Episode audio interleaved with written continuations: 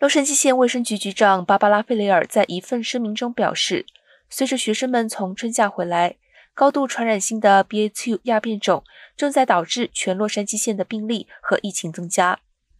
据当局称，这也导致更多的学生和教职员工检测呈阳性。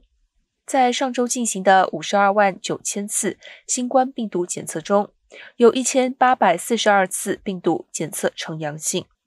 虽然学校室内不需要再戴口罩，但是卫生当局还是继续强烈推荐戴口罩，特别是对于那些还没有接种疫苗的年幼儿童。